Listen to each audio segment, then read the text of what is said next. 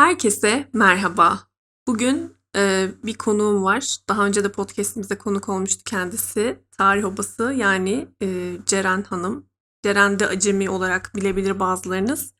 Bazılarınız da Can Sungur'dan tanıyabilir ama zaten benim podca- e, podcastimi dinliyorsanız muhtemelen tanıyorsunuz kendisini. E, hoş geldiniz Ceren Hanım. Hoş bulduk Meryem Hanım. Bu ne resmiyet ya?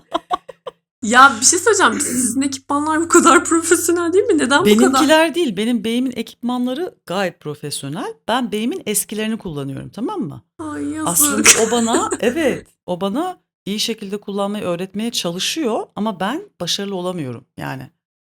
Senin kadar anlamıyorum bu teknik işlerden falan. O yüzden ben bütün ayarlarımı falan can diye bağırıp onu çağırıp ona yaptırıyorum.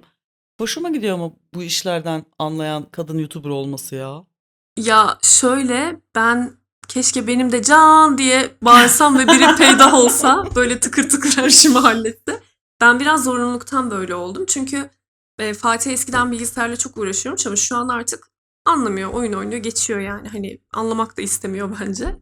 E, işin karmaşık kısımları hep bana kalıyor ve hep ya benim şimdi tabii YouTube en başta zaten ilk başlarda YouTube'dan ayda 300 lira kazanıyordum. Ayda 300 lirayla teknik ekip iş- işte editingden, zarttan, zurttan, mikrofondan falan anlayacak birini bulmak imkansız yani. O yüzden e, gerek YouTube tutorialları izleyerek Hintli e, abilerimizden gerek işte mikro e, bir internetten araştırmalar yaparak bu şekilde know-how'ımı oluşturdum yani. Bu da size şey olsun arkadaşlar. YouTube'dan her şey öğrenilebilir. Ben bunu iddia ediyorum. Kesinlikle ama işte ilgin olacak. Benim mesela ben mesela sıkılıyorum. Sıkılıyorum. Sürekli izleyemiyorum bir şeyi. Bir de hali hazırda bilen birisi var. Ona yaptırıyorum falan. Ama biraz daha hani sıkılmasam, biraz daha iyi öğrenebilmiş olsam ben de kendi ayaklarım üzerinde durabilirdim bu konuda. Bu da size ders olsun. Yani hazırda soru soracağım biri var diye kendim bir sürü şey öğrenmedim.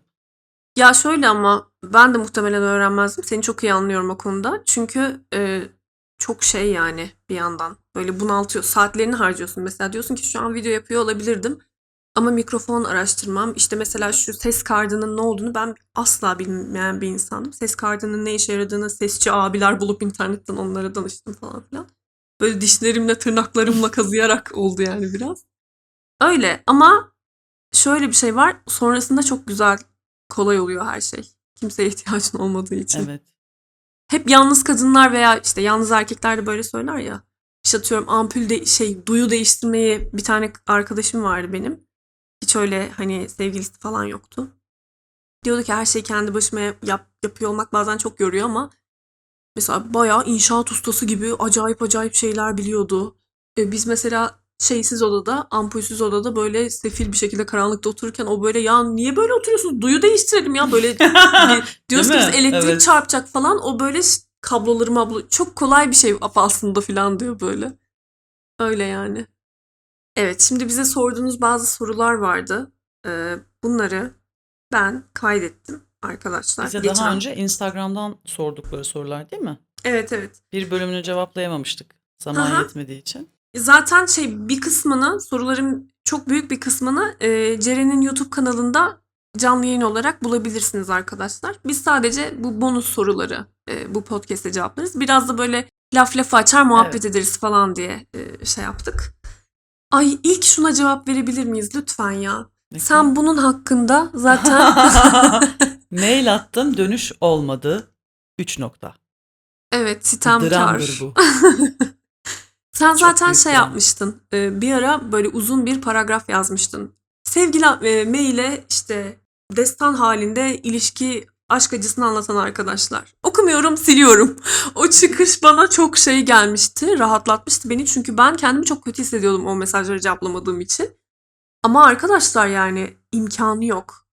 Bana da şu tuhaf geliyor. İnsanların bir YouTuber'a ve yani tanımadığı herhangi bir insana koca bir mail boyunca herhangi bir sorunundan bahsetmesi ve karşısındaki insanın onu okuyup onun üzerinde düşünüp onun adına karar vermesini beklemesi. Evet, Asıl evet. tuhaf olan bu yani. Ben bir de şeylere de cevap ver- veremiyor, vermiyorum. Bilinçli olarak vermiyorum. Osmanlı tarihi hakkında hangi kaynakları önerirsiniz? Ben sana oturup şey mi yazacağım? Listemi çıkartacağım. Zaten kanalım var benim. Gir bak işte orada ben hangi kitapları öneriyorum. Bak yani. Bu çok kolaycı insanlara cevap vermiyorum. İlişki tavsiyesi isteyen insanlara da cevap vermiyorum. İstemediğim kimseye cevap vermiyorum açıkçası. Sormadığın halde sürekli bir şeyler tavsiye edip duranlar var. Yani gerek yok bunlara gerçekten. Ya bir de şöyle e, tamam şeyi de anlıyorum mesela bazen küçük izleyicilerimiz dinleyicilerimiz oluyor. Onlar ki kendilerini belki çaresiz hisse- hissediyorlar. E, danışacak birileri de yok. Bizi yakın hissediyorlar, bize anlatıyorlar. Onu anlıyorum. Tamam gerçekten yine de cevap veremiyoruz. Çünkü cevap vermeye kalksak hepsine asla zamanımız yetmez başka hiçbir şeye. Ama anlıyorum bunu. Ama öte yandan da dediğin gibi çok kolaycı. Bilgi böyle pişsin. Önüme ben böyle bir e, YouTube'a bir harf bile yazmadan bilgi benim önüme gelsin. Bizzat bu kişi bana bilgiyi e, göndersin diye düşünen kişiler de var. Epeyce var. Mesela kediler hakkında yüzlerce video yapmışım. Hala bana işte mama önerisi, e, ben hani kedilerimi sık sık paylaşıyorum falan ya arada bilgi de paylaşıyorum. İşte e, ondan sonra nasıl alıştırdım birbirine falan. Oysa ki hani şey yapsan hızlıca bir Mer- Ma- Kazıklı Maria kedi diye aratsan menba zaten orası. Bilgi dolu. İşte oradan şey yapmayı düşünüyor tamam mı? Bir saatlik video ya. Ya ben bunun bir saatini niye izleyeyim ki? Meryem'e direkt sorayım o bana söylesin falan diye düşünüyorlar. İmkansız. Bir de bana şey de geliyor. Bilmiyorum sana hmm, kanalla alakalı özel bir şeyler geliyor mu? Benim kanalı gören hemen kendi yazdığı kitabını bana yorumlatmak istiyor. Hmm. Ee, sana da var mı öyle? E, nadir. Bana nadir. Bana daha çok yayın evleri kitap gönder göndermek istiyor tanıtayım diye. Arada sırada oluyor. Ben şöyle bir kitap yazdım. Sizin yorumunuzu çok merak ediyorum diye mailler geliyor. Ama öncelikle tanımadığım etmediğim bir yabancıya adresimi vermem beklenmemeli. Bu beklenmemeli. İkincisi gönderecek kitabı iyi hadi nezaketen buyur gönder desem okumayacağım ben onu. O da bekleyecek ki ha ben şu tarihte göndermiştim bir hafta oldu artık okumuştur yorumlasın. O kişiyi de boşu boşuna beklentiye Evet, sokmuş olacağım. evet, evet. Ümit vermiş Boşu oluyorsun boşuna sonuçta. beklentiye sokacağım. Diyorum ki linki varsa kitabınızın linkini atın ilgimi çekerse alır okurum. Yani daha nazik bir cevap hayal edemiyorum. Evet ben de işte artık böyle çok şey yapmaya başladı beni. Hani tamam ben başta şey diyordum mesela posta kutuma gönderebilirsiniz ama şöyle e, okumayabilirim çünkü gerçekten ilgimi çekmeyebilir yani. Sonuçta her kitap herkesin ilgisini çekecek diye bir şey yok yani. En güzeli hani böyle bir kitap çıkardım. İlginizi çekerse diye Evet evet ilginizi aynen. sunarım da gönder. Aha, İlginizi çekerse alıp okuruz ama bir de şu var biz otorite değiliz ki. Bize gönderme sebebin ne ki? Ben onu beğensem ne olur, beğenmesem ne olur? Sen İşte çok evet. güzel bir şey hı. yazmışsındır. Ben beğenmemişimdir. Ben de hep söylüyorum ben edebiyat eleştirmeni asla değilim. Bu konuda herhangi bir yetkinliğim, eğitimim falan asla yok. Taşak geçiyorum işte hani videolarda. İncele tamam işte beğeniyor olabilirsin falan ama benden böyle kitabına profesyonel yorum istiyor. Bazıları da şey için burada e, gönderen arkadaşları tenzih ederek söylüyorum şey yapanlar da oluyor. Ulan bu beni böyle iyice boka soksa, Ha. şey yapsa, e, ne güzel linç yesem oradan takipçi gelse falan. Nefret üzerinden.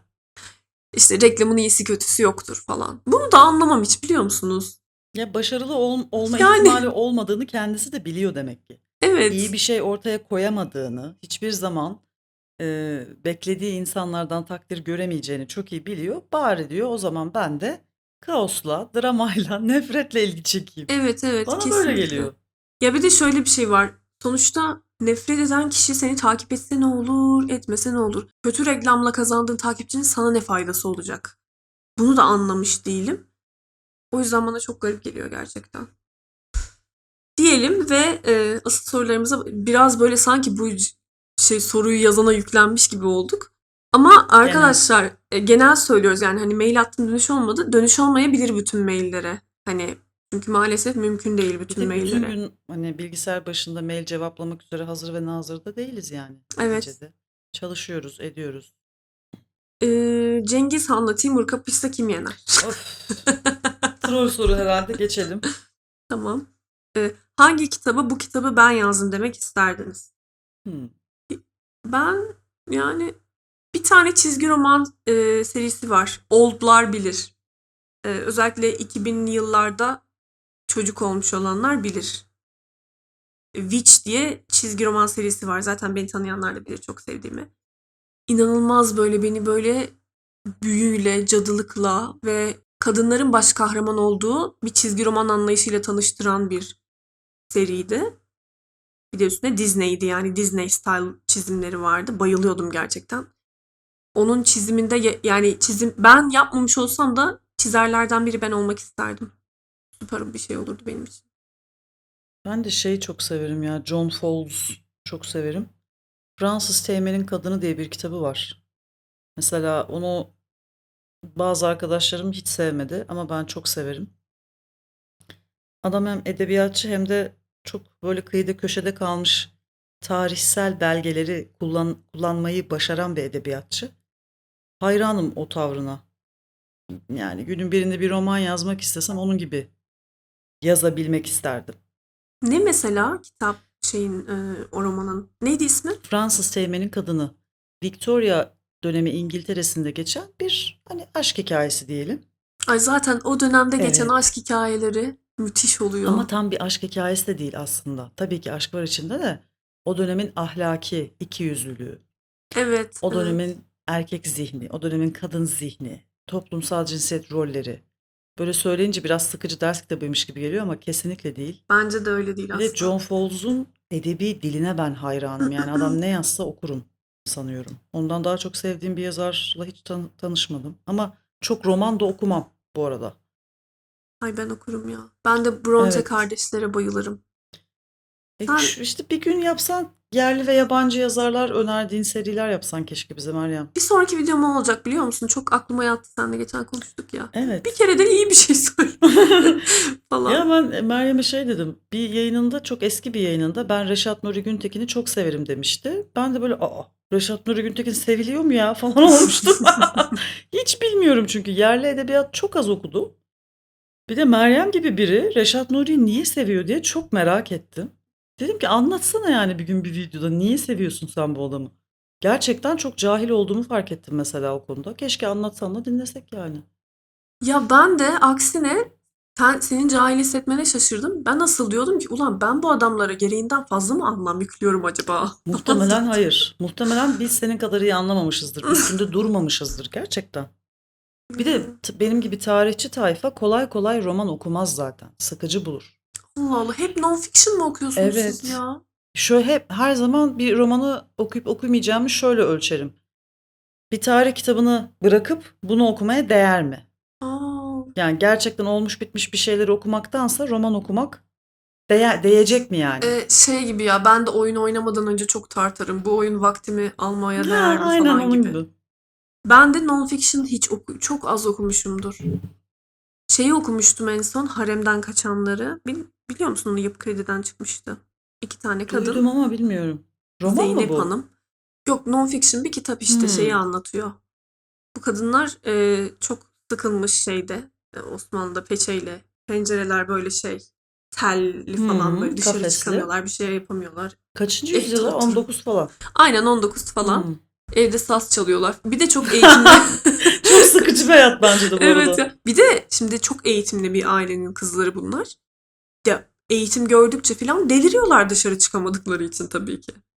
En sonunda ya lanet olsun diyorlar. Fransa'ya mı bir yere kaçıyorlar. Bir at arabasının mı ne arkasından. Ay o neymiş? Böyle bir şey. Derhal onun içeriğini yapmalıyım. Gerçekten yap. Bazı yerlerinde sadece çok tematik yerlerinde içim şişmişti. Onun dışında gerçekten çok heyecan verici. Aa, hiç haberim bile yok. Ee, sonra nasıl hayatları oldu gerçekten bilmiyorum ama Fransa'daki işte izlenim hatta şey var bir Avrupa'daki bir Türk kadının izlenimleri diye bir kitap da var. Aa Ee, evet. hı hı, O kadın işte o onlardan kadın. bir tarafından mı yazılmış? Aa. evet. Öyle çok e, Aa. büyüleyici bir Ay, hikaye. öğrendim iyi oldu ya. Evet Döneyim evet. İstanbul'a da hemen bakayım ona neymiş.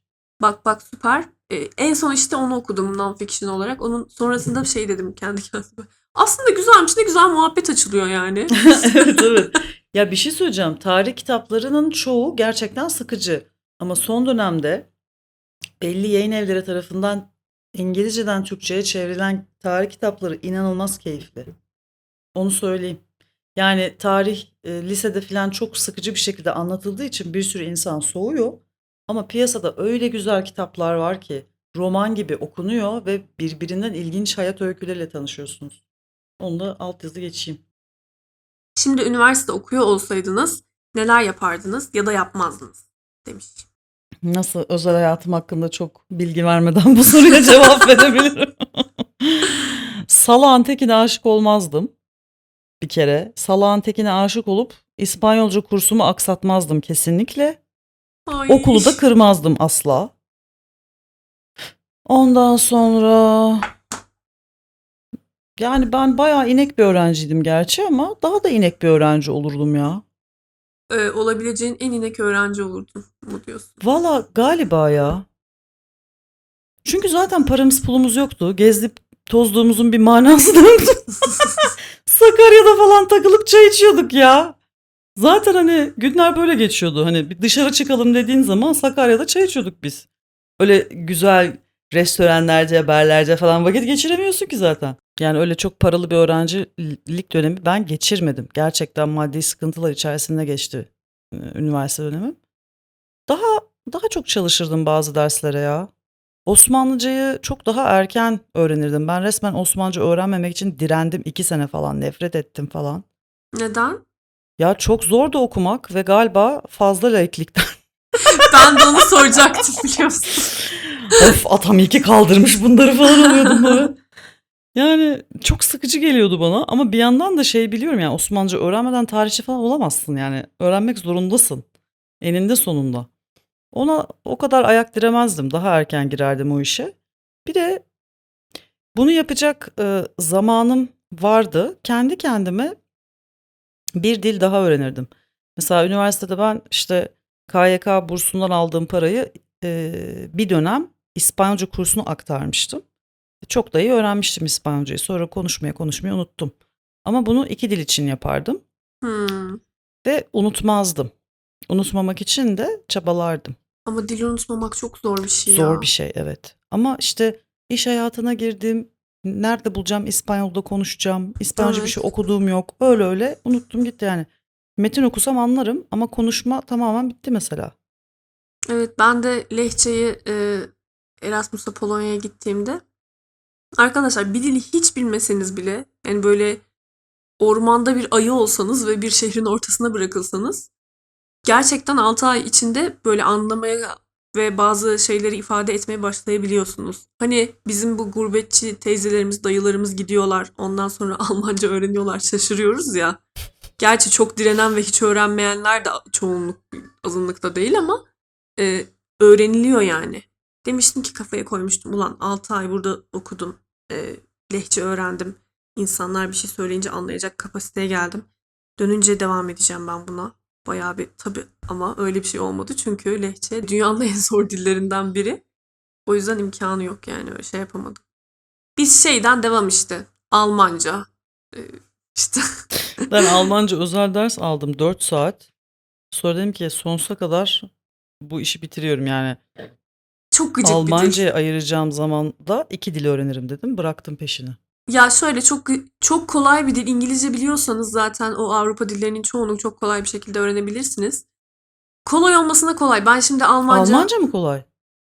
ben okuyu ama ben lisede de gördüm. Ha, ay Allah'ım benim hayatımda gördüğüm en zor dil. Gerçekten. Ne zaman öğrenmeye başladın? 6-7 sene önce özel ders aldım. 4 Ha. saat. Bayağı da iyi bir hocadan. Dedim ki bu dille ben uğraşamam dedim yani. İşte biz lisede biraz lise 2'den başladı. Dilde ikinci e, dil şarttı. 2 saat falan haftada ya da 4 saat tam hatırlamıyorum. Biraz goy goy bir de çocukluk var tabii. Çocukken daha yani sonuçta Beyinler taze. Evet. Hı hı. Daha kolay öğreniyorsun falan. Orada öğrendiklerimden böyle bir şey oluştu. Temel oluştu. Almanca'ya bakınca böyle tabii ki anlayamıyorum her şeyi de böyle bir şeyin bir metnin ne olduğunu az çok an neyle ilgili olduğunu az çok anlayabiliyorum. Devam ettirirsem oradan devam ettiririm herhalde ama şimdi biraz da kolaya kaçıyorum. İngilizce bana yetiyor. Sonuçta evrensel dil yani. O yüzden hiç öyle şey yapmadım. Devam ettirmedim. Üniversitede peki yap Gerçi sen onu da cevapladın. Yapardın daha fazla inek olurdum dedin. Evet daha daha çok ve daha iyi çalışırdım ya. Ama şey de çok doğal. Liseden üniversiteye geçiyorsun. İlk sene tamamen goy goyla geçiyor. Evet Yani ya. ben Hı hı. hayatımda hiç o kadar düşük ortalama getirmemiştim. Üniversite 1'de tamamen ortalamalarım böyle 2.1 filandı yani. Ya ben inektim. Benimkiler yine yüksekti. Eğitim derslerim düşüktü benim. Bir de uygulamalı dersler düşüktü. Teorik dersler, İngilizce ile ilgili dersler yüksekti. Ama şöyle bir durum da var dediğin gibi. Şimdi ben insanlara da sırf inek olun üniversiteye gidince diyemiyorum. Çünkü sonuçta ortamda görmeleri gerekiyor. Farklı, kendilerinden farklı yaşayan insan, özellikle Anadolu'da yaşıyorsan. Ben Tabii Trabzon'da yaşıyordum. çok önemli. Sen Ankara'da doğmuşsun, İstanbul'da yaşamışsın. Ben Trabzon'da yaşadım 17 sene. Ve be- doğru düzgün zaten alkol kültürü yok e, Karadeniz'de. Tabii batıya gittikçe biraz şey oluyor, açılıyor insanlar ama ya Trabzon'da içki içmek istiyorsan mesela gideceksin meydana o apartmanların en üst katlarında izbe köşelerde barlar var falan. Şu an gerçi bilmiyorum bayağıdır gitmedim. Belki güzelleşmiştir oralarda. E, şeyi öğreniyorsun mesela ben Trabzon'dan İstanbul'a geldiğimde oha ya yani alkol insanların eğlenmek için içtikleri bize çünkü hep şöyle o alkol alan böyle de- şey amcalar işte böyle gelir eve ve huzursuzluk çıkarır. Karılarını döverler, Aynen. çocuklarını döverler. Biz alkol denince böyle bir şey yani. Ee, ya tabii ki seküler aileler de var. Mesela benim en iyi arkadaşım bayağı hani ailesiyle beraber şey yapabilen, içki içebilen falan biri. Öyle bir damar da var ya. Ben çok Var ilginç tabii. biliyor musun? Hani şeyden geldiğini düşünüyorum bunun da Rumluk falan filan. Alakası yok. Neyle ilgili mesela sence? 1960-1980 arası Türkiye tarihini okuyunuz. 80 darbesinden sonra Trabzon'un bütün yapısı değişti. Anlatsana biraz ya. E, Trabzon CHP'nin eski kalelerinden bir tanesi. Ve O etki hep görülüyor zaten. e, hep var yani. Trabzon çok çok eski bir şehir, büyük şehir bir kere. Yani Osmanlı mı Osmanlı yokken Trabzon bir şehir olarak var. Dolayısıyla orada bir şehirlilik kültürü var. Bu çok önemli bir şeydir. Hem liman şehri hem şehir. Dolayısıyla oradan kalan gelenekleri var. Limanda yaşamak insanları çok değiştiren bir şeydir. Yani iç bölgede yaşayan insan, dağlarda yaşayan insan ve limanda e, denize kıyısı olan yerlerde yaşayan insanların kültürü, davranışı, görgüsü her zaman birbirinden farklı olur. Ve özellikle deniz kıyısında yaşayan insanlar çok daha açık olur her tür görüşe. Neden Açık acaba fikir. E, ya? Çünkü neden biliyor musun?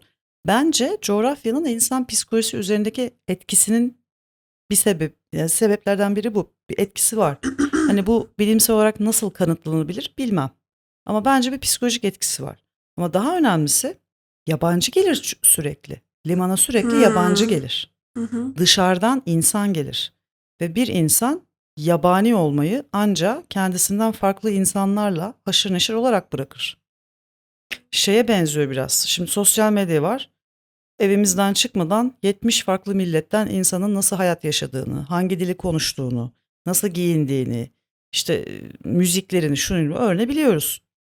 Bir de o, o insanlarla karşılıklı iletişim kurabildiğini düşün. Hı hı. Bu insanı çok değiştirir. Bunun büyük büyük etkisi var. Bir de tabii liman kentlerinde denizciler olur. Yobaz denizci diye bir şey yoktur yani. Anlatabiliyor muyum? Adamın hayatı denizde geçiyor. Bu tarz bir coğrafyayı daha da tabii başka dinamikler var da böyle bir yeri yobazlaştırabilmek için özellikle siyasi çalışma yapman gerekir. Bunu bir siyaset olarak gütmen, bunu bir proje olarak, bir toplum mühendisliği olarak e, özellikle empoze etmen gerekir. Trabzon'a da yapılan odur.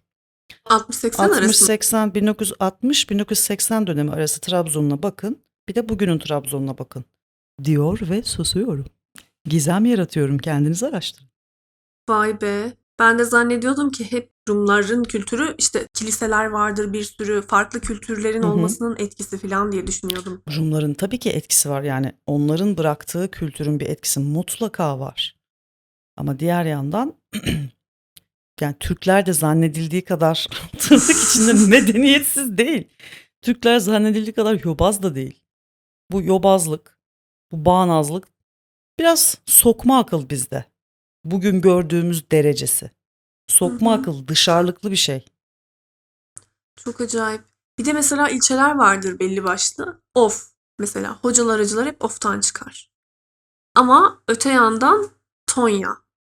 Ne kadar devrimci, solcu Hı hı. varsa Oradan çıkar. Böyle belli başlı şeyler var yani ilçeler var. Peki son bir şey söyleyeyim. Bir e, toplumsal grup ne kadar geç bir dini kabul ederse dindarlık şovları o kadar fazla olur. Hmm, evet bunu söylemiştin. En katı dinciler diğerleri ya çevresindeki insanlara oranla en geç bir dini kabul edenlerdir. Genellikle bu böyledir dünyanın çoğu yerinde. Peki Selefilerle hakkında ne düşünüyorsun o zaman? Valla benim onlardan hiç haberim yoktu. Ee, birkaç sene öncesine kadar, 6-7 sene öncesine kadar diyeyim. Gerçi şey şey var. E, Uğur Mumcu'nun yazılarını okuyarak büyüdüm ben. Hmm, ve Uğur Mumcu'nun Cumhuriyet'te yazdığı yazıların böyle kitaplaştırılmış halleri vardır. Uğur Mumcu Araştırmacı Gazetecilik Vakfı'nda ben e, eğitim aldım, araştırmacı gazetecilik eğitimi. O sırada da onun bayağı bir kitaplarını tekrar tekrar okumuştum. Okumadığım kitaplarını okumuştum. Her neyse Uğur Mumcu'nun kitaplarında, bu eski Cumhuriyet yazılarında e, Selefilik ve Vahabilik hakkında çok detaylı bilgiler bulabilirsiniz. Şu manada bulabilirsiniz. Bizim ülkemizle bağları ne bunların? Suudiler ve işte başka bir takım gruplar yani Suudilerden, Suudi Arabistan'dan yayılan bir şey bu. Vahabilik meselesi. Selefilik, Vahabilik kısaca bunların iddiası şu asıl Müslüman biziz. Evet. Asıl Müslüman biziz. Bizim dışımızdaki herhangi bir İslam yorumu küfürdür, kafirliktir. Ee, öyle yaşayanların karısı kızı helaldir. İşte geçenlerde bir hocanın dediği gibi. Mezar yoktur, türbe yoktur. Oha öyle yaşayanların tabii. karısı kızı helaldir mi? Evet evet bu şekilde fetvalar verildiğini söyledi geçenlerde işte malum şahıs. Ay, ondan sonra bildiğim başka ne? Yani bir sürü şeye bidat gözüyle bakıyorlar. Yani peygamber döneminde nasıl yaşanıyorsa öyle yaşanması gerekiyor bunlara göre. Ama yani bu mezhepten insanların birçoğu da öyle yaşamıyor aslında. Ama iddia bu. Öyle yaşanması gerekiyor. O dönemden sonra her ne çıktıysa bidattır, o şirktir, bu şirktir. Kısacası dertleri bu. Ve bu Vahabi ülkeler, Vahabi olmayan diğer başka Arap ülkeleriyle beraber seneler boyunca efendim eee, nasıl ifade edeyim? Ah, radikal İslamcılığa yatırım yaptılar, para akıttılar. Uğur Mumcu'nun Rabıta diye bir kitabı var, eski yazılarından oluşan. Onu herkesin okumasını tavsiye ediyorum açıkçası. Oradaki bağlantıları vakti zamanında net bir şekilde ortaya koymuş. Yani diğer ülkeleri Müslüman görmüyorlar. Hani bu tarz bir mezhebe sahip olan Araplar yahut diğerleri mesela Türkiye Türklerini Müslüman görmüyorlar. Onlara göre biz Müslüman değiliz. Bunu duymuştum ya. Hı. Hatta buraya gelen Ve son derece ırkçılar. Son derece. Oha. Arap ırkçılığı inanılmaz boyutlardadır. Asla konuşulmuyor. Herkes işte Araplara ırkçılık yapıyorsunuz, Araplara ırkçılık yapıyorsunuz diyor. Araplar dünyanın geri kalanına ırkçılık yapıyor bu asla konuşulmuyor. Halbuki çok iyi bilinen bir şeydir. 13. yüzyıldan beri bilinir. Bizim topraklarda. Yoksa Arap ırkçılığı Emevi dönemine kadar gider. Yani onlar kendilerinin daha üstün olduğunu düşünüyorlar Tabii falan. canım mevali diye bir şey var. Mevali ne demek biliyor musun? Arap olmayan Müslüman. Niye böyle bir statü uydurmuş Emevi devleti mesela? Bunu bir düşünmek Hmm. lazım. Arap olmayan Müslümanlar için ayrı bir tanımları var. Niye? Yani bir insan niye yapar bunu madem ümmet diyorsunuz? Eh, evet. Yani Ayırmak mevali için. ifadesinin peşine düşülürse anlaşılır. Ay Ya. birden çok ciddileştik. Ya ama imkansız ciddileşmemek çünkü e, gerçekten Trabzon'daki durum çok şey. Ama oradaki seküler şey de çok hissediliyor. Mesela her şehirde olmaz bu. Atıyorum Erzincan'da, Erzurum'da gittiğimde ben oralara hayvanlarla ilgili dayanışma böyle küçük Anadolu şehirlerinde çok azdır. Genelde işte fare, yazın gelirler kediler, e, fareleri öldürürler. Sonra kışın hadi siktir git bay bay. Hani kimse bakmaz. Köpekler de aynı şekilde. Mesela şey vardır. Böyle hayvan dayanışma şeyleri, dernekleri falan filan çok vardı Trabzon'da. Benim oradan ilk şey yapmıştı. Sonra böyle çok e, tamam evet e, Arap etkisi var bilmem ne yobazlık falan var ama böyle alternatif yerler de çok vardır. İşte, ya ben en son bu Trabzonspor şampiyon olduğu zamanki kutlamaları gördüm. evet. Çok hoşuma gitti. Yani benim futbolla falan hiçbir alakam yok ama sonuçta oradakiler hemşerilerim. Eğlenebilmelerine mesela çok mutlu oldum ve çok medeni bir şekilde eğlenebilmelerinden de çok gurur duydum açıkçası. Çünkü ne beklersin bizim orada havaya sıkılır. Evet evet. Şarjör boşaltılır. Ben de çok şaşırdım. Yanlışlıkla birileri yaralanır. Öyle şeyler bekliyorsun. Ama takım çok uyarıda bulunmuş duyduğum kadarıyla. Kardeşim e, takip etmiş. İnsanlar da o çağrıya uymuş ama. E, çok hani ricada bulunuldu, çok uyarıldı. Böyle şeyler yapılmasın, taşkınlık olmasın diye. İnsanların bu çağrıya bu şekilde cevap verebilmesi ve medeni bir şekilde bu sevinçlerini göstermeleri falan çok gurur vericiydi benim için. Dinleyen Trabzonlular diyecek ki ne demek ya biz ayı mıyız falan. Ama bunu kastetmediğimizi Ayı biliyorsunuz değilsiniz, arkadaşlar. ya. Biz de Trabzonluyuz kardeşim. İstediğimiz gibi Evet, laf sokarız. Sanki şu an- bilmiyoruz ne olduğumuzu. Evet. Ben de onu diyecektim. İkimiz de Trabzonluyuz yani. Yani. Bize sıçmak serbest. Bence de. Neyse kısacası şunu söyleyeyim. Ben üniversiteye gittiğimde e, gayet normal bir şekilde içki, alkolün, içkinin e, yaşamın doğal bir parçası olduğunu anladım. İnsanların eğlenmek için e, bunları tükettiğini. Sonra ya içmeyen içmesin yine ama böyle bir şey olduğunu anladım yani. Sonra işte e, tiyatro kulübüne gitmiştik. Orada çok farklı bir deneyim edindim. Oyunculuğa falan dair. Oyuncu olmamam gerektiğini anladım mesela. Öyle bir isteği mi vardı? Ya böyle bir ufaktan arka, bir arkadaşımız ilgi duyuyordu. Biz de zorla ya siz de gelin siz de gelin Hmm. falan. Böyle biz de beraber gitmiştik. Eğlenceliydi ama böyle şunu söylemek istiyorum. Ee, şey yapmayın e, odanızda veya evinizde oturmayın. Hı, Ben bu evet. hatayı çok yaptım. Küçük şey, şey mesela en büyük hatamız bizim ablam Beykent'teydi ben Marmara'daydım. Ortasını bulmamız gerekiyordu ama küçük çekmecede tuttuk evi. Çok uzaktım. İlk bir iki sene çok uzak kaldım sosyal faaliyetlerden. Mümkünse okulunuz eve çok uzak olmasın yani. Gerçi bu şu an bi- biliyorum İstanbul'un ekonomik şartlarında mümkün olmayabilir ama e, yine de hani yurt olsun, e, ev olsun, okuldan veya işte arkadaşlarınızdan, o çevreden çok uzak olmamalı ki sosyal aktivitelere katılın. Evde odanızda oturup dizi izleyerek kendinizi böyle çok izole etmeyin yaşamdan. Sosyal aktivitelere gittiğiniz şehrin şeylerine katılın yani. Benim en büyük şeyim o olabilir. İlk bir iki sene çok kapatmıştım kendimi. Öyle söyleyeyim ve bu soruyu da geçelim. Çok çalışkan olmanın üç kuralı olsa bunlar neler olurdu? Çok çalışkan olmanın yani içinizden geliyorsa çok çalışkan olursunuz. İçinizden gelmiyorsa çok çalışkan olmazsınız. Bence bunu zorlamanın bir manası yok. Ama çalışkan olmak istiyorum diyorsanız ilk kuralı iradenizi geliştirin. Disiplinli olun. Zaman yönetimini iyi yapın. Kendinize verdiğiniz sözlere uyun. Bu bir anda olmuyor. Yavaş yavaş oluyor. O kaslar gelişiyor. Ama yani imkansız bir şey değil. Yapan böyle yapıyor. Başka bir üstün gücü yok çok çalışkan insanların açıkçası yani. Evet. Mesela dikkat dağınıklığı gibi şeyler yaşıyorsan onların üzerine gidebilirsin. Tabii. Hı hı. Ben mesela şey edit yaparken diyelim Google'dan bir fotoğraf alıp bu videonun içine yapıştırmam gerekecek. Google'ı açıyorum. Bir bakıyorum dalmışım böyle. Baş- Hmm. alakasız yerlere. Sonra fark ettiğimde hemen kendimi topluyorum. Meryem şu an edit yapıyorsun. Hemen işinin başına dön diyorum. Hani böyle kendini şey yapabilmek de terbiye etmek aslında Evet, evet. önemli. Öğrendiklerinizi unutmamak için ne yapıyorsunuz? Bu çok tuhaf bir soru. Bana da sorup duruyorlar. Bir şeyi öğrendiysen nasıl unutuyorsun ki? Yani mesela dil öğrenmek tamam. Öğrenirsin, kullanmazsın, unutursun. Evet kullanılmayan şey unutulur. Evet. Ama yani bir bilgi öğrendin. Unutabilirsin bu arada. İnsan okuduğu her şeyi hafızada tutamaz ki. Ben böyle düşünüyorum. Ben belki yüzlerce tarih kitabı okumuşumdur. Her şey aklımda kalmaz ki. Bunu beklememeliyiz yani kendimizden. Evet. Birincisi o beklentiyi değiştirmen gerekiyor. Ya illa her bilgi her, her an senin beyninde hazır bulunup işine yaramak zorunda değil. Ama şöyle zaten bir şeyi se- sevip keyif alıyorsan o bilgi de hafızanda yer eder yani. Ya bir de e, öğrendiğim şeyi, okuduğum şeyi aklımda tutmalıyım, ezberlemeliyim, unutmamalıyım kafası hiçbir şey kazandırmaz insana. Öğrendiğin bilgiyi zihninde işlemezsen onu öğrenmiş olmuyorsun, ezberlemiş oluyorsun. Mesela tarih işte yani çok önemliyse kronoloji öğrenebilirsiniz. Şu tarihte şu olmuş, bu tarihte bu olmuş.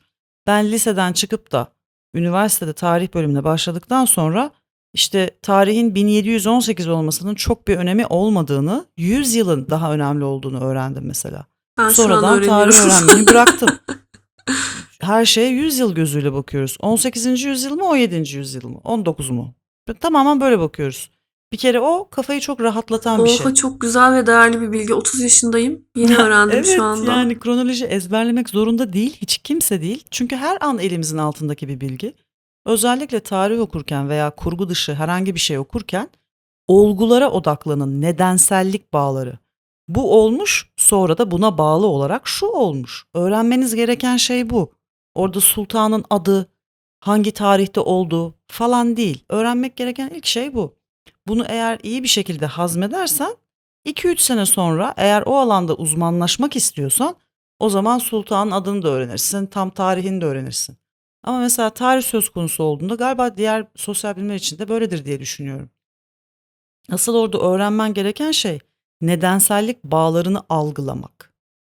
1589 senesinde Osmanlı İmparatorluğu sınırları içerisinde çok büyük bir isyan patlak veriyor tamam mı? Yeniçeri isyanı. Sebebi ne? Paranın değeri düşmüş. Hmm. Düşük değerli parayı askere dağıtıyorlar. Yeniçeri de isyan ediyor ve arkasından bir ekonomik kriz patlıyor. Yeniçeri niye isyan etmiş? Paranın değeri düşükmüş. E paranın değerini niye düşürmüşler? Çünkü kasa tam takırmış. Anlatabiliyor muyum? Bu ne- nedensellik bağlarını şey yapacaksın. 1589'u hatırlamasan da olur. Ben mesela şu an doğru mu hatırlıyorum? Belki de 1598'di. Anlatabiliyor muyum? Ama 16. yüzyılın sonuydu. Onu bilmen yeterli.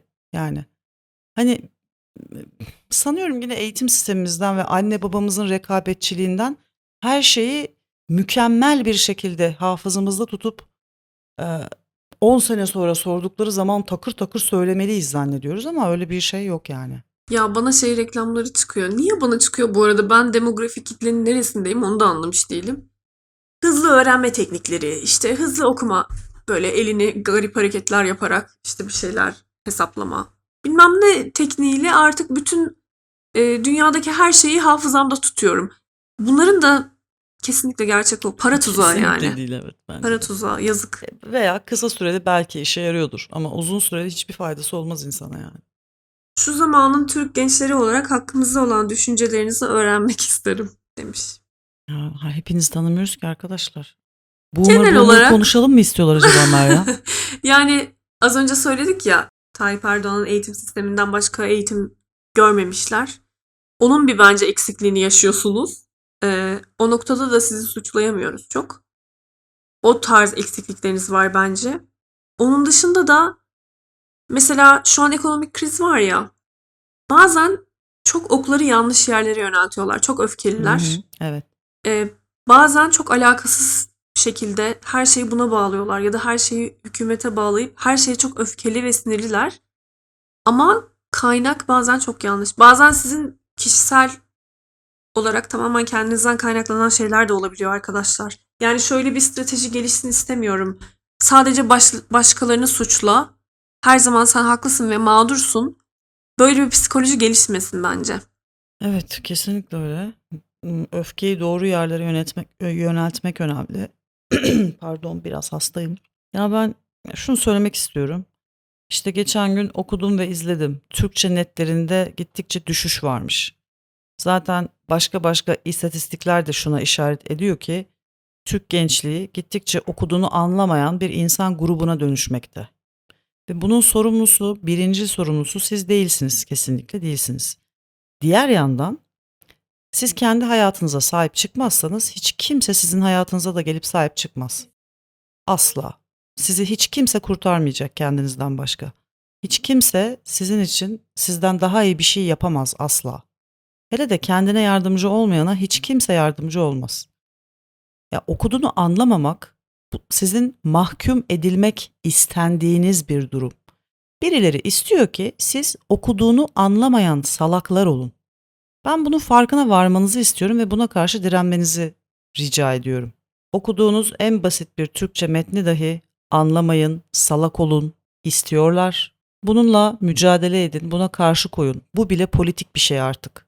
Yani politik mücadele vermek istiyorum ama hiçbir imkanım yok mu diyorsunuz? Kitap okuyun. Ve gerçekten anladığınıza emin olun. Yemin ediyorum buraya kadar düştü bu iş artık yani. Bunu söyleyeyim. Başka hiçbir şey için sizi eleştirecek değilim yani. Doğru düzgün şartlar altında yaşamıyorsunuz neticede. Evet, onu demeye çalışıyordum ben de. Yani evet kötü şartlar altındayız ama kurban psikolojisinden de çıkmak gerekiyor. Kendimize yatırım yapmamız gerekiyor. Ne olursa olsun. Çünkü onlar gidecek. Siz kalı- Evet, kalacaksınız siz yani. Linçten sonra linçleyenlerden hesap soramamak nasıl bir duygu? ben olsam çok üzülürdüm. Yani bir, birincisi her şey linç değil. Mesela bazen bir tweet atıyorum. 50 kişi bana haddimi bildiriyor.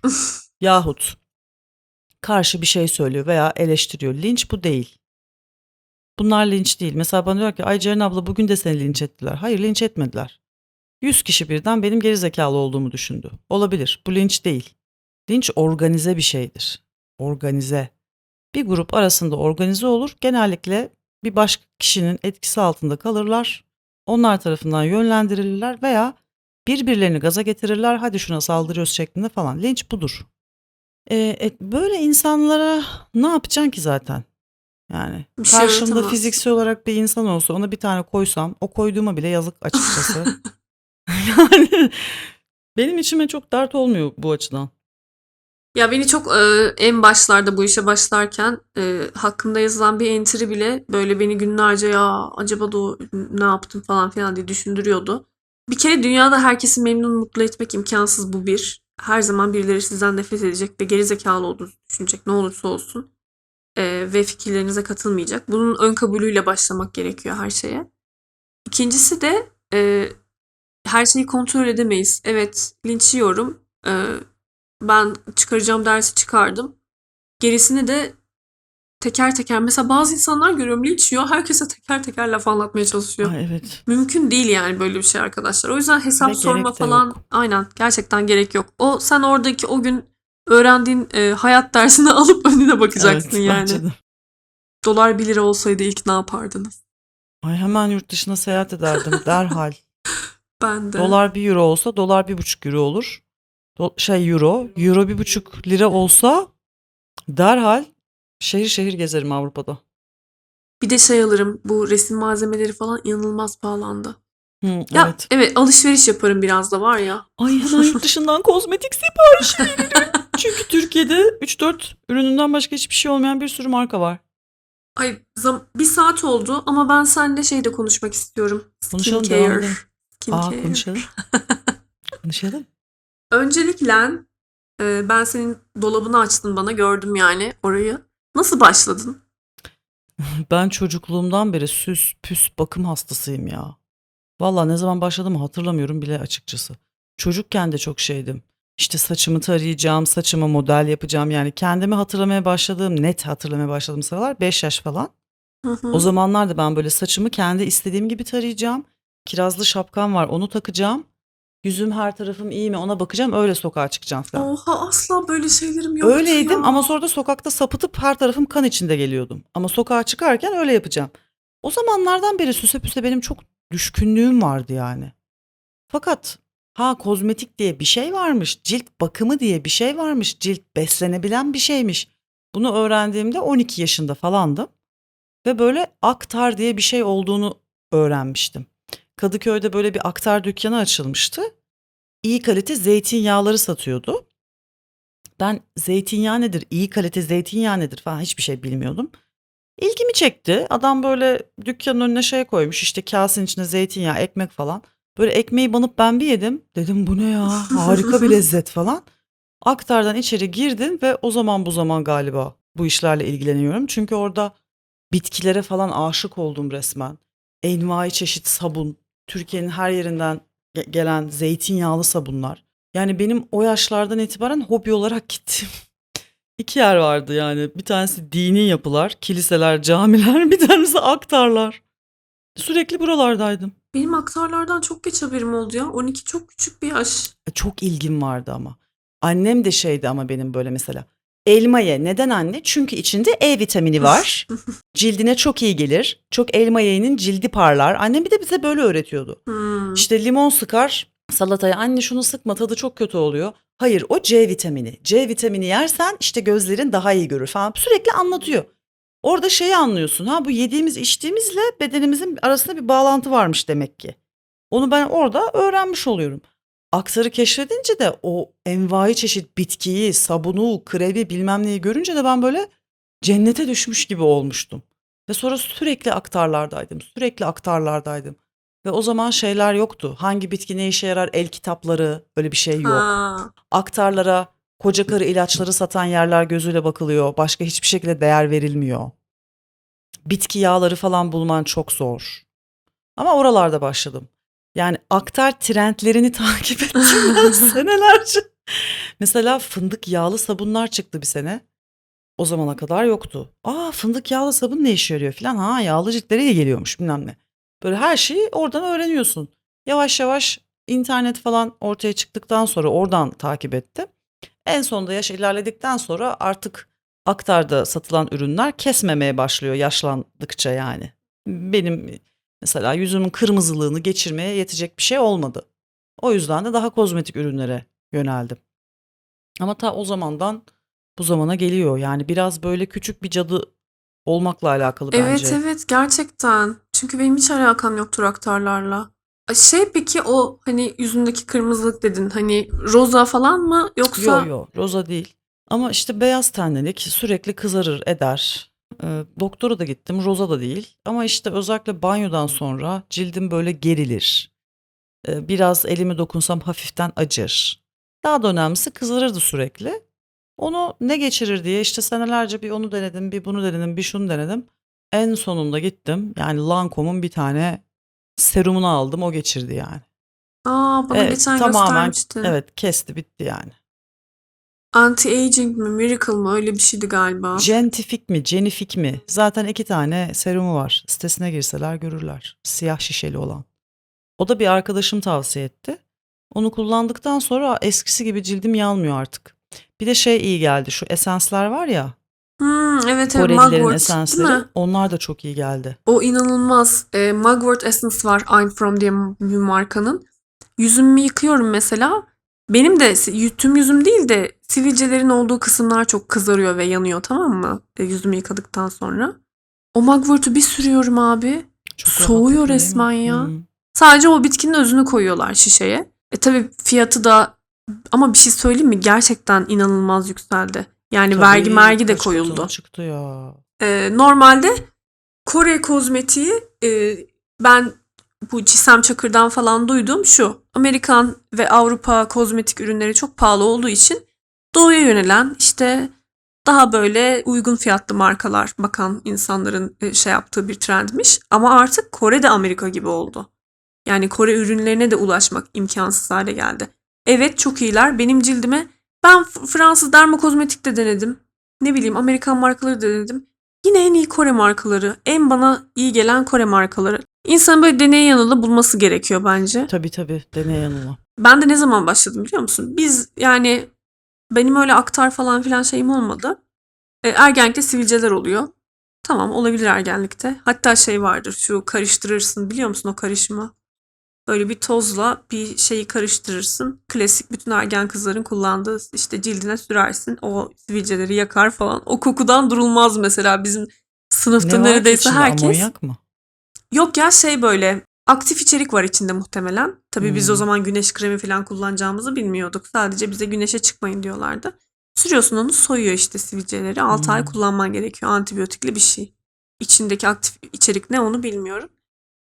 O ilacın e, kokusundan bizim sınıfta durulmaz yani. Herkes onu kullanırdı. Öyle öyle geçti ergenlik. Sonra büyüdüm. E, 22-23 yaşlarına geldim. Bu sefer hala devam ediyor. Dedim ben bir Rokutan yapayım yani. Zaten Hmm. biliyorsun.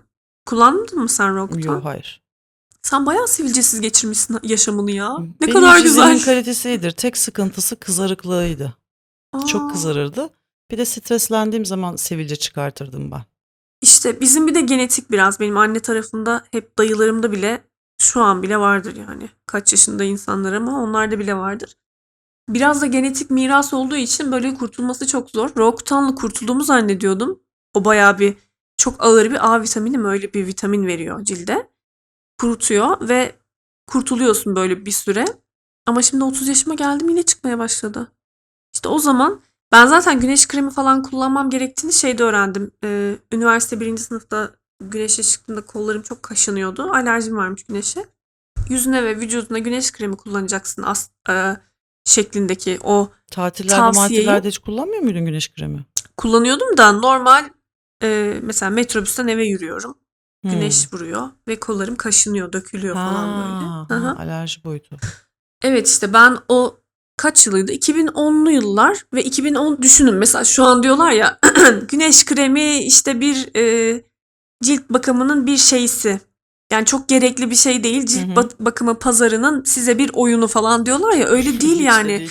2010 yılında benim cil, cildiye gitmiştim ve bana o ay şimdi şey diyorlar gerçi dermatolog. Bizim zamanımızda cildiye idi. Evet. Ee, bana aynen böyle bir tavsiye vermişti. Güneş kremi kullanman yaz kış şart. E tabi doktor söylüyor. Ama tabii ya aman deyip sallıyorsun tabii o zamanlar cilt bakımı şu anki olduğu kadar yaygın değil. Sonrasında ben sivilce falan olunca aktif içerik kullanmam gerekiyor. Aktif içerik için de mutlaka güneş kremi kullanmak şart. Birkaç yıl önce başladım ben de. İşte Çisem Çakır'dan falan filan dinleyerek. Öyle şu an çok mesela şey sen şey, çok- şey bir şekilde yapıyor musun? Böyle her akşam yapmalıyım. Ya bakımını. yok ben o işte ne bileyim vloggerların falan yaptığı gibi her akşam 5 ayrı şey falan kullanmıyorum. Hayır. Bazen yüzümde makyajla yatıyorum. O kadar hani ruh hastası gibi üstüne düşmüyorum. Ama yaptım mı tam yapıyorum. Mesela yıkandım ve e, fazladan 15-20 dakikam var. Önce maske yaparım, sonra serumumu sürerim, esens sürerim, onu sürerim, bunu sürerim. Bir de sadece yüzüme değil, bütün vücuduma. Bütün vücudumu mutlaka kremlerim. Yani beyaz tenli olduğum için bir kere kendimi sürekli korumam gerekiyor. Zaten cilt hassas. E bir de yazın benim cildim kurur. E, elimi değdiğim zaman haşır haşır olmasından hiç hoşlanmam. Özellikle yazın e, hiç aksatmam yani. Bütün beden cilt bakımımı. Ben de işte şey e, dediğin gibi bazen makyajla veya güneş kremiyle uyuduğum da oluyor. Ama hemen ertesi gün zaten sivilce çıkıyor orada. Kendini belli ediyor yani. E, o yüzden aksatmamaya çalışıyorum. Sabahları çok ağır yapmasam da yüzümü yıkayıp güneş kremi sürüyorum sabahları. Akşamları e, bu 7 adımlı cilt rutini var ya çoğu akşam onu uygulamaya çalışıyorum. Ve çok çok faydasını gördüm ben. O yüzden bir insan bir şeyin faydasını gördü mü etrafındaki herkese Ha, tavsiye tabii, ediyor ya. Tabii. tabii. Artık arkadaşlarımı, işte ablamları, kardeşlerimi falan darlıyorum. Bak güneş kremi sürmen lazım. İki adımlı temizlik yapman lazım. Yağ bazlı temizleyici, su bazlı temizleyici. Evet o çok güzel Ee, bir şey. evet ya. Tonik, esans, serum, nemlendirici falan diye böyle anlatıyorum. Hatta esans mesans ya benim daha birkaç yıl önce duyduğum şeyler Benim ama de canım. Nereden şeyini biliyorduk? fark edince o yüzündeki etkisini, o yumuşaklığı ve şey bağımlısı oluyorsun abi. Birkaç gün yapmasan e, dişini fırçalamamış gibi hissediyorsun kendini. Hani dişini fırçalamayınca gece insan böyle ıy falan olur ya. Birkaç gün cilt bakımı yapmayınca ay yapayım ya suratım kurudu şu an çöl gibi oldu gibi hissediyorsun ve alışkanlık haline geliyor zaten o şey hissi. Bakımlılık hissi. İnsanda böyle bağımlılık yapan bir his gerçekten. Sen peki şey Çisem Çakır'a nereden şey yaptın? YouTube'da bir yerde gördüm. Kardeşim de belki tavsiye etmiş olabilir. O da izliyordu sanırım. Şey Nasıl diyorlar şimdi ya işte Türk YouTuber'lar yeterli değil. Siz işte asıl bilmem Hayrem işte bilmem oradan Hmm, buradan dinleyeceksiniz falan ama vallahi. ne gerek var abi? Ben zaten belli temel kurallar var. Onun dışında da krem tavsiyesi bilmem ne falan ol- olunca izliyorum. Ne var yani bizim bir de şey var mesela. Yerli ve milli YouTuber'larımız yeterli değil. Niye Ne- abi? neymiş, Yeterli. Yeterlilik neymiş? Bu şey gibi yani. Ee, Birisinin tavsiye ettiği bir kremi kullanmış ama bir bakmış hala Marilyn Monroe'ya benzemiyor. Gidiyor vlogger'ı suçluyor gibi. Evet. Yeterli değil. Ne yapması gerekiyor ki? Yani bir sürü kadın YouTuber görüyorum. Ben makyaj yapıyorlar. Onu sürüyor, bunu sürüyor. Bir tek Çisem Çakır doğru düzgün bir şeyler anlatıyor yani. Bunun içinde şu var, bunun içinde şu yok. Bilmem ne. Doğru düzgün bilgi aldığım bir o var benim bugüne kadar. Başka da kimseyi takip etmiyorum. Zaten Yani. çok sınırlı. Birkaç kişi daha var da e, o cilt bakımı konusunda gerçekten bizim bizim birçok konuda arkadaşlar YouTube'da içerik çıkaran e, eksiğimiz var. Bunu geçen de Var konuşmuştuk. var, evet. Hı hı. E, çok fazla eksik var Türkiye'de içerik anlamında. Ama şöyle bir durum da var. E, YouTube ekipmanı çünkü artık YouTube Hı hı. YouTuber olmak için iyi görüntü kalitesi ve ses kalitesi istiyor ister istemez teknoloji geliştikçe. YouTuber olmak için gereken ekipmanlar çok pahalı olduğu için bizim e, gençlerimiz YouTube'a başlayamıyorlar. Oysa ki başlayabilseler böyle bir kaynakları falan olsa çok güzel şeyler çıkacak bizden de. Şey gibi ya hani böyle e, aslında çok fazla değerli şeyimiz var çıkacak yazarımız çizerimiz falan var da imkansızlıklardan dolayı çıkamıyorlar falan filan. Yemin ederim YouTube içerik konusunda da böyleyiz yani. Bence de. Çok fazla ekonomik nedenlerden dolayı çıkamayan yaratıcılık olduğunu düşünüyorum ben. Aile içerisinde çocuk kutsaldır ve çocuk doğurmazsan anne olamazsın algısı nasıl yıkılır? Bu kişi aynı kişi birkaç kişi daha sormuş. Aile içinde kadın sevişirse orospu olur, erkek sevişirse milli olur algısı nasıl yıkılır? Genel olarak aile içinde şu şu algı var ben onu nasıl yıkabilirim diye sormuş. Yıkamazsınız. Evet. Kendi hayatınıza bakın. Evet yıkamazsınız, Yıkamazsınız. arkadaşlar. Kaç yaşına gelmiş insanlar. Bir sürü şey görmüş geçirmişler. Hala öyle düşünüyorlar. Sen yıkamazsın onu. Başkasını değiştirmeye harcayacağınız zaman ve enerji lütfen kendinize harcayın arkadaşlar. Zaten siz e, her şeye, bütün engellemelere ve bütün e, karşı çıkılmalara rağmen kendiniz gibi olmayı becerebiliyorsanız anne ve baba sizi sike sike tabiri caizse kabul edecek yani. Ve sizden o zaman bir şeyler öğrenirler. Evet. E, siz kendi ayaklarınız yere bastığında en azından şunu demeyi öğrenirler. Ya ben bu çocuk bu çocuk böyle herhalde. Evet. İlk adımı o gerçekten. Evet. Ben bu çocuğa laf söz geçiremiyorum. Bunu böyle kabul etmeliyim. Bükemediğin eli öpeceksin. Zaten onu da kabul etmiyorsa uzaklaşmak en doğal, normal olanı. Ama dediğim gibi yani makul olan çoğu insan zaten bu çocuk böyle ya, bu da böyle ne yapalım adımına gelecektir yani. O yüzden algı yıkma falan çok gereksiz enerjinizi harcayacağınız şeyler bence. Kitap editörlüğü ve çevirmenlik gibi edebiyat bazlı işlere nereden başlanır? Bu işler edebiyat bazlı işler değil öncelikle. Eğer edebi kitaplar çevirmek ve editörlüğünü yapmak istiyorsanız edebiyat alanlarından birini okusanız ve o alanda kendinizi geliştirseniz iyi olur. Ee, diğerleri için de işin içinde pişiyorsun. Editörlüğün kitabı, mitabı, okulu falan yok. Gerçi şimdi atölyeler düzenliyorlar. Herhalde yakında nasıl editör olunur falan diye bir kitapta çıkar çıkmadıysa. Ama yani bu alanda çalışmaya başlayarak mesleğin içinde öğrenilecek bir şey bu.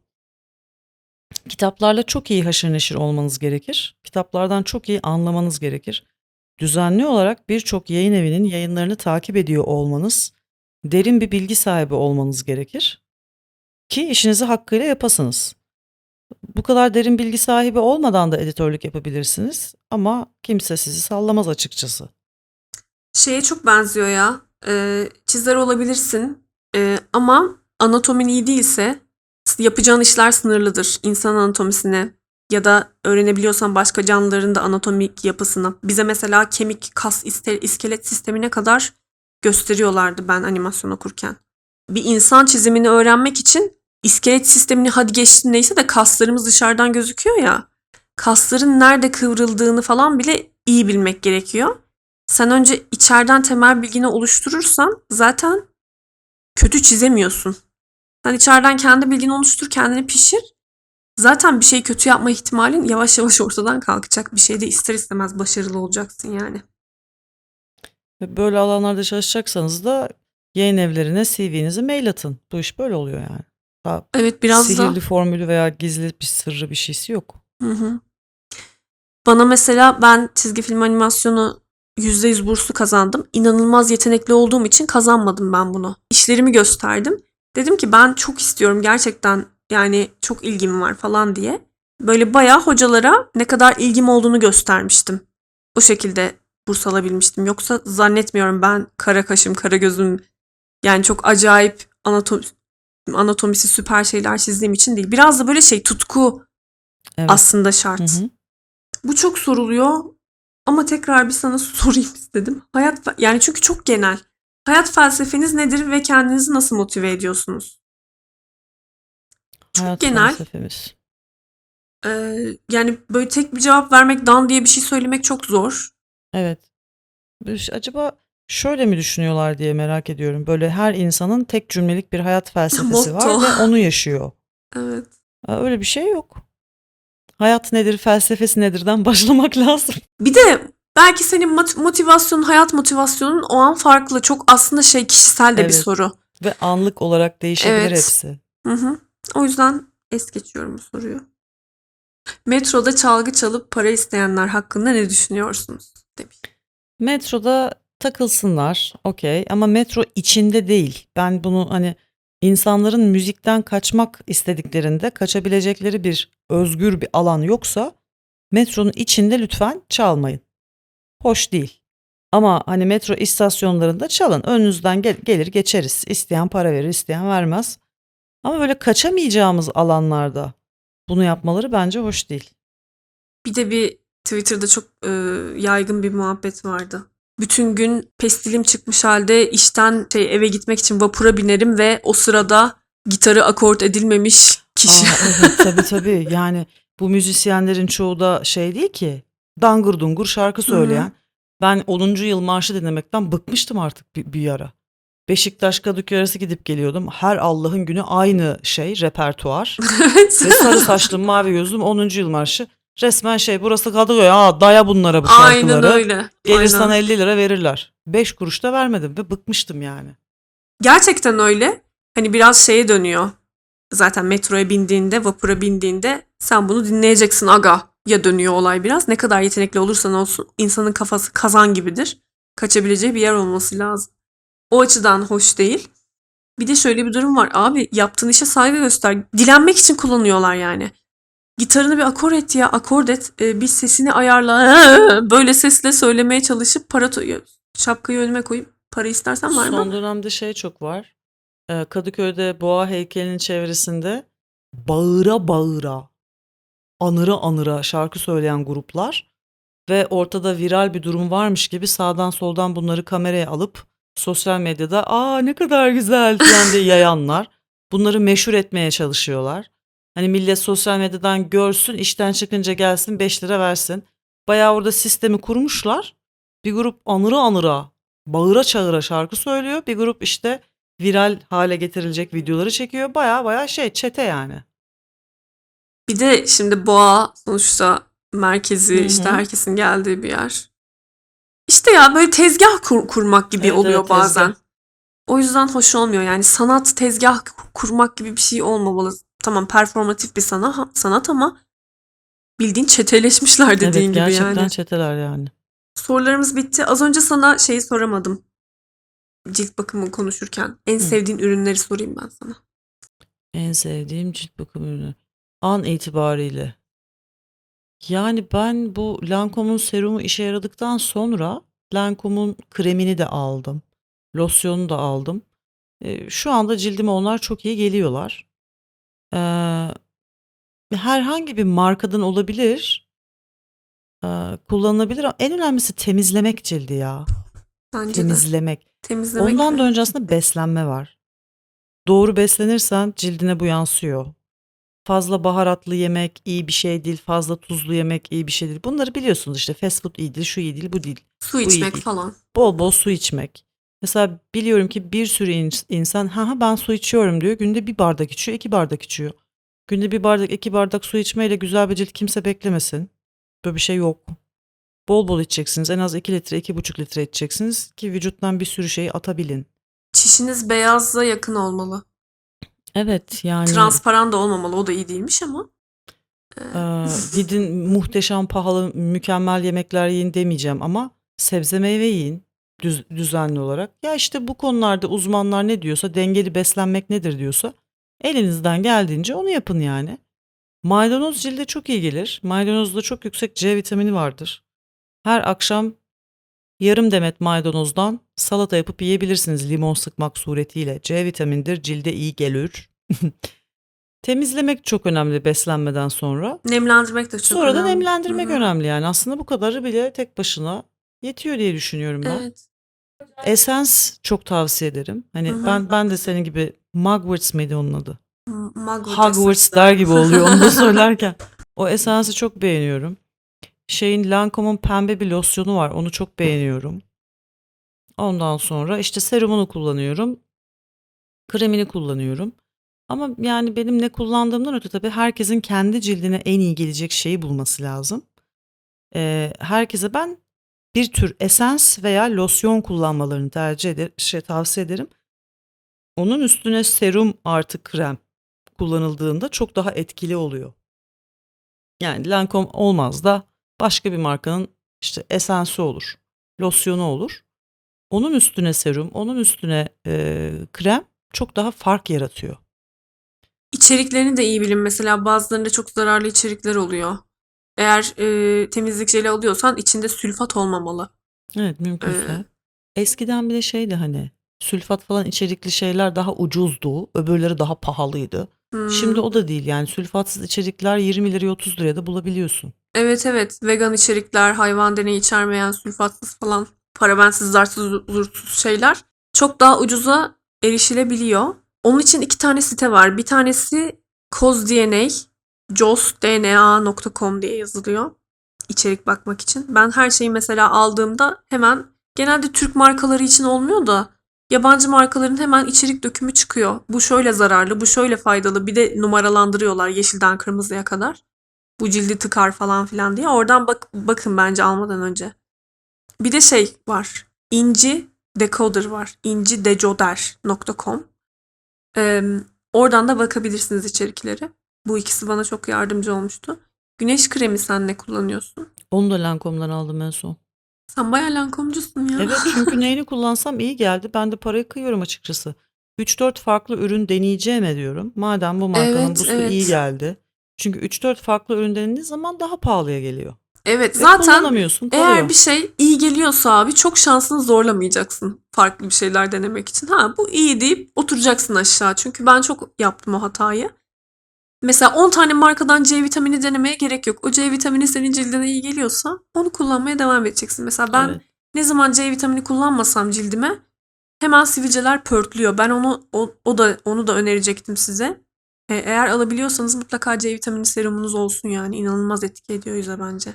Sen hangi C vitamini serumunu kullanıyorsun? Ben L- Luvit diye bir marka var. Love It. Türk bir Hmm. markanın.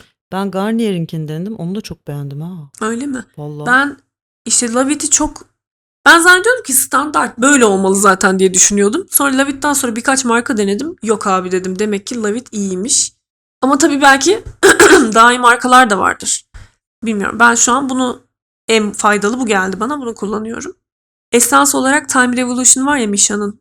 Kullandın Hı mı hiç onu? Evet evet kullandım. Böyle İki bayağı şişe bitirdim. inanılmaz yapıyor ya. Evet. Ona ben artık para yetiştiremem. Şu an herhalde 1000 lira olmuştur şişesi. Ben Kore'den arkadaşıma getirtiyorum artık bu arada. Öyle bir ticarete atıldım En yani. iyisi. İnanılmaz yapıyor arkadaşlar yani. Aa benim yüzüm varmış diyorsunuz yani. Anlatabildim mi öyle? O yüzden esans yani mutlaka ya tabii mutlakası yok bu işin. Ama esans çok ciddi fark yaratacaktır bence. İmkanı olan kullansın diyelim. Aynen. Güneş kremi olarak hala bir şey seçemedim ben. Pharmacies diye bir marka var. Onu da bana cildiye doktoru tavsiye etmişti. İki sene önce mi ne? O da çok iyi. Eczanelerde bulunuyor Pharmacies. Ve çok güzel bir güneş kremi var onun. Sebamed de güzeldir. Zaten Sebamed Bunlar klasik. benim hep Hı hı. evet denediğim ürünler. Sebamed hep şeyler önerirdi. Eskiden dermatologlar hep Hı önerirdi. Evet. Şimdi bilmiyorum uzun zamandır O gitmedim. zamanlar Sebamed dışında doğru düzgün marka da yoktu. ama. Evet. Hı hı. Yani eczane markası pek yoktu. Her yerde bulunur Sebamed. Biraz pahalıdır ama. Biraz değil bayağı pahalıdır da. Migros'ta bile girdin mi bulursun mesela. Öyle onun dışında güneş kremi yenilemeye inanmıyordum ben ama e, bunu çok acı bir şekilde tecrübe ettim arkadaşlar. 2-3 saatte bir olmuyorsa bile 4 saatte bir o kremi sürmek şart çünkü 2 yıl, yıl önce pardon geçen yıl tatile gitmiştik. Bayağı belim yani inanılmaz oldu yani böyle kıpkırmızı oldu ve kaşınıyordu çok kötü bir şekilde. Özellikle eğer tatile matile gidiyorsanız sık sık ye. Mesela ben zannediyorum ki bir kere süreceksin ve o seni ömür boyu koruyacak. Öyle değil işte. Yenilemek gerekiyor yani. Ama beslenmeni düzenlersen, suyunu bol içersen, dikkat edersen sürekli her gün temizlemeye, nemlendirmeye falan olabildiğince iyi bir cilt elde ediyorsun diyeyim. De başka sorumuz da kalmadı. Senin eklemek istediğin bir şey var mı? Ee, Ankaralılar Cilt bakımınıza özellikle dikkat edin. Havanız inanılmaz kuru. Ben tabii ki biliyorum Ankara'nın havasını da. Uzun zamandır gidip gelmediğim için zannediyorum vücudum öyle bir tepki verdi ki galon galon su içiyorum geldiğimden beri. Bir de üşüttüm hasta oldum ondan da olabilir. Sen ne zaman gelmiştin en son? Ben en son ne zaman gelmiştim ya hatırlamıyorum bile ya.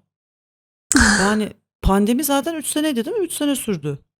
Ee, 2020 evet. 2 E sene. Ben 5-6 sene olmuştur gelmeyeli. Ama hep rüyalarımda şey görüyordum. Ben burada evde oturuyordum işte en son çalışıyordum falan. Evi kapatıp geldim İstanbul'a. Hep rüyamda şey görüyordum. Birkaç ayda bir. Evi kapatmamışım. Kirayı da ödüyormuşum. Aa, Haberim yokmuş, unutmuşum. Benim burada evim varmış. Aa orada evim varmış, unutmuşum. Hadi döneyim gideyim Ankara'ya. Hep böyle.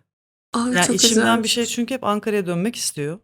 Beyin de bana bahane uyduruyor işte. Aa aslında orada senin evin var hadi kalk git. Resmen böyle rüyalar görüyorum sürekli. Sen döner misin? Ben İstanbul'da yaşamak istemiyorum zaten. Gerçekten mi ya? Evet istemiyorum. Ben de aksine Samimiyetle sevmiyorum İstanbul'u ben. Hiçbir zaman sevmedim. Oha. Ben de aksine aa bak mesela sizle görüştüm falan bir sürü kişiyle görüştüm. Ay ne güzel Gezmeye imkanlar gelmek var. Güzel evet. Hı hı. Geziyorsun, tozuyorsun, insanlarla tanışıyorsun. Büyük Süper. bir deprem riski altında yaşıyorsun. Evet. O var. Sürekli gürültü. Kadıköy'den çıkmadan yaşamaya çalışıyorsun. Bir yerden bir yere gitmiyorsun, program yapmıyorsun çünkü yol 3 saat. Veya arkadaşların dese ki hadi cumartesi akşamı Avrupa yakasında bir yerde eğlenelim. Hayır gitmiyorsun. Benim, benim mesela diyorum ben şey diyorum. Düğününüze veya cenazenize çağırın. Hafta sonu Avrupa yakasına başka hiçbir şekilde geçmem. Asla yani. Asla. Ben ömrümün 4 saatini yola veremem. Sizle iki bardak çay içeceğim diye. Artık o raddeye geldim yani. Sinir stres sahibi oluyorum. Konsermiş bilmem neymiş hiçbir yere gitmiyorum. Çünkü gidiş geliş 6 saat no. Öyle öyle ben iyice evde oturan bir insan oldum. Ulaşım zorlaştı, saatler uzadı. Sen yani Can şu an peki ta- dese gelirsin yani. Tabii canım hemen taşınırım. O niye istemiyor peki? Sevmiyor. O da Ankara'yı sevmiyor. ne yapacağız ki orada diyor. Yapılacak ne var ki orada diyor. Aslında gelse var ya. Acı, ben nefret ediyordum Bilmiyorum. Ankara'dan. Hala Ankara'ya karşı çok böyle bir ufak bir şeyim var. Çünkü sonuçta ben Fatih'in işi dolayısıyla geldim buraya. Ama gelen de vazgeçemez arkadaşlar. Öyle bir rahatlığı var Ankara'nın yani. Yani İstanbul'a kıyasla İstanbul tam bir kaos. İşte yayından önce konuşuyorduk. Ben hala geriliyorum. Ben Ankara'dan İstanbul'a hani iş güç şu bittikten sonra Ankara'da işsiz kaldığım için ailemin yanına geri dönmek zorunda kaldım. 2008'de geri geldim. Ve o zaman bu zaman ben hala alışamadım. Yani yolda yürüyorum sağımdan motor geçiyor, solumdan araba geçiyor, önümden martı geçiyor. Ay kedi de var orada ona bir şey olacak mı, çarpacak mı araba, kedinin ayağına basar mıyım falan böyle sürekli bir sürekli bir stres hali var yani orada. Ve ben çok yoruldum. Şunu fark ettim. Belki sen de buraya gelince fark etmişsindir. İstanbul'un hızlı şey yürüyen merdivenleri inanılmaz hızlı. Fark ettin mi bunu? Öyle mi? Hızlı Bilmiyorum trenden bir iniyorum. Böyle sanki uçuyorum aşağı öyle O hissediyorum. hızı o ayara çıkarmasalar muhtemelen millet birbirini ezer Evet. merdivenlerde. Muhtemelen Döverler bir de birbirine. Küllon. Aynen. Dolmuşa yetişeceğim falan diye. Çok hızlı bir hayat var orada. Burası daha sakin. Evet. Yavaş yavaş kapatalım isterseniz. Dinlediğiniz için çok teşekkür ediyoruz. Ceren'i konuk ettik. Yayını İstanbul'da yaptık. Podcast'i de burada yapmış olduk. Arada sırada böyle gelecek bizim demirbaşımız artık yani. Bir de canlı bir videomuz da vardı. O çıkmadı hala. Onu hala salmadım YouTube'a. Aa, Unuttu mu ne yaptı? Veya editlemeye editlememiştir daha. Olabilir. Editi sürüyordur. bir tane de videomuz var. Onun da sürprizini vermiş olayım size. Ee, çok çok öpüyoruz hepinizi. Hoşçakalın. Bay bay.